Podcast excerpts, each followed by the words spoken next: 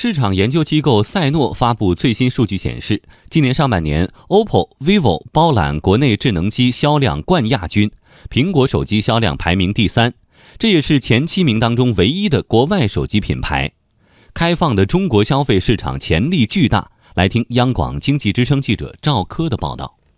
根据赛诺提供的数据，二零一八年上半年，OPPO 以三千八百一十三万台位居中国手机整体市场销售量第一，vivo 紧随其后，销售量达到三千五百五十一万台，苹果的销量为三千二百一十一万台，位居第三。但是，由于苹果单款手机价格远超国产手机，所以在销售额上反而以一千七百二十七亿元稳居第一。比排名第二、第三的 OPPO 和华为加起来还要多。上个月，苹果发布的第二财季数据显示，凭借 iPhone 十的销量，苹果的收入突破三百八十亿美元，同比增长百分之十四。其中，中国市场的销售量占了总销量的一半左右。虽然这款手机的最高配置售价接近一万元，但似乎并没有影响中国用户的购买热情。苹果当然也意识到中国市场的重要性。在去年 iPhone 十发售日当天，苹果 CEO 库克专门发文说，由衷感谢中国消费者的支持。飞象网 CEO 向立刚认为，中国用户愿意承受苹果手机高价格的现象，说明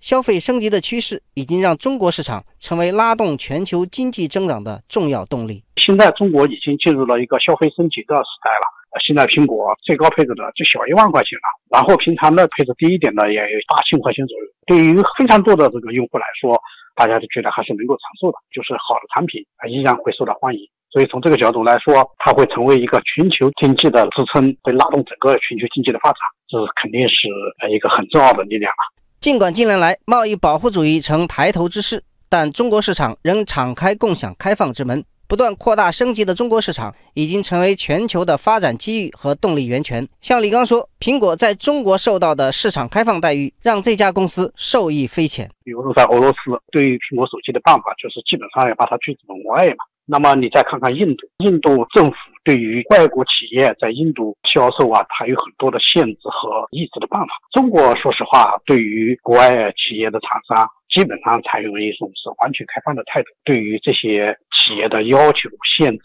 是非常少的。有分析指出，中国消费市场潜力巨大，前景广阔，未来五年预计将进口超过十万亿美元的商品和服务，让全世界的商品能够更加顺畅地进入国内市场，有利于世界各国。复旦大学经济学院院长张军说：“对外开放政策不仅让国内的消费者获益，也提升了国内企业的竞争力。”那我们在制造业这个领域，现在面临转型升级的这样一个压力，就是我们希望能够引入比我们更厉害的，让我们跟他能够直面竞争。这样是我们在这个过程当中能够尽快的提升我们自身的在全球的竞争力。那么受益的是我们自己的消费者。从过去的三十年、四十年的经验来看，恰好是这种开放，让我们自己的企业呢能够不断的成长，而且能够超预期的提升它的这个竞争力。